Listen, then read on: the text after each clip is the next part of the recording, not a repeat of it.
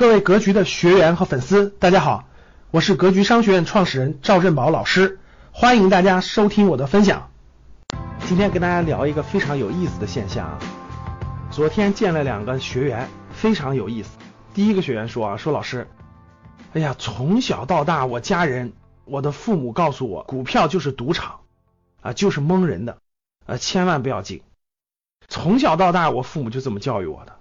所以，我今年都三十五六了，我我就没碰过那东西啊，包括大学同学碰，我都觉得那是蒙人的、骗人的，不能碰。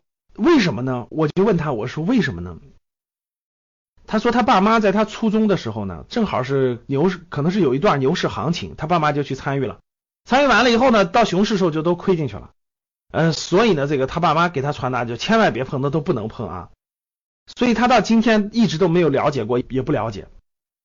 然后呢，我我又碰到一个学员，同一天哈，这个学员就跟我说，他爸妈都是这个国营企业的员工，一辈子都是国营企业的员工，普通的国营企业，不是高利润的，也是普通员工，这个现在都快退休了，最近都一两年都退休了哈。一聊，他爸妈投资了三套房子，哇，我都很震惊啊！我说你爸妈是普通的国营企业的员工，怎么能投三套房子呢？他说不瞒您说，我爸妈今年都快六十了，对吧？中国股市刚推出的时候，我爸妈就参与了，而且不停的参与，从没放弃啊，慢慢慢慢养成习惯了，哎，总能卖在最高点，嗯，总能这个布局的很好。所以经过这么二十多年的发展，从股市上赚的钱买了三套房子，我就遇到了这两个不同的学员。然后第一个学员就是爸妈就传达信息，不要碰，不要碰啊，股市是危危危险的，股市是这个骗人的，股市是巨大的陷阱。第二个学员呢，这个爸妈。就看到了，爸妈就这么就这么这么二十多年，国企员工发的工资就是就是基本的生活费，然后通过自己的投资这个投资的这个收益，二十多年买了三套房子。后来我就都问了这两个两个学员，这个他们都三十多岁了，各位都三十五六了啊，我就问了他俩这个一个问题，我说是这个呃，你们今天觉得是什么样的？你们今天怎么判断呢？爸妈说是这个股票是这个风险的，这个别碰的。这位说，哎呀，觉得这个今天觉得这个不能这么认认识。还是应该这个重新认识、重新发现，它也是有规律、有方法的。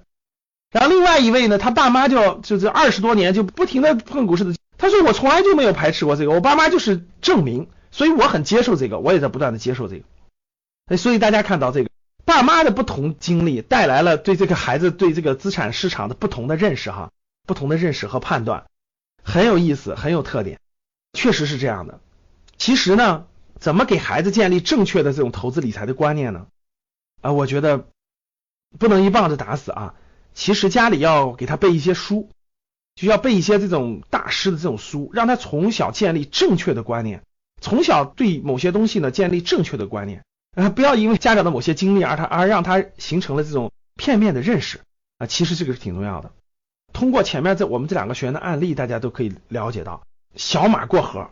还是那故事，小马过河，你听谁的啊？小马过河，你是听松鼠的，你还是听老牛的？听松鼠的，那你就别过了；听老牛的，那你其实胆很大了，是吧？所以呢，还是这句话，可以尝试，可以正常的尝试，建立起正确的对他先学习学习，然后尝试小资金尝试，建立起正确的认识和客观的认识啊，这样才能有正确的判断。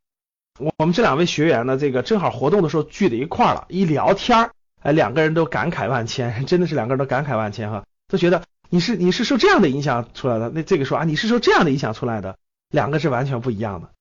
我在想啊，今天我们这个国家的经济发展非常好，大部分家庭都是中产家庭了，中产家庭如何在你爸妈的这个投资理财这件事情上能走上正确的路，能有正确的判断？同时呢，逐渐在家里营造一个正确的这种氛围，家庭对资产的认识、对财富的认识有健康正确的认识的话，我相信，无论是对你家庭的这种财富的积累，还是对孩子正常的财商的培养，都会有很正确和积极的意义的。所以，就从看格局推荐的书单开始吧。感谢大家的收听，本期就到这里。想互动交流学习，请加微信。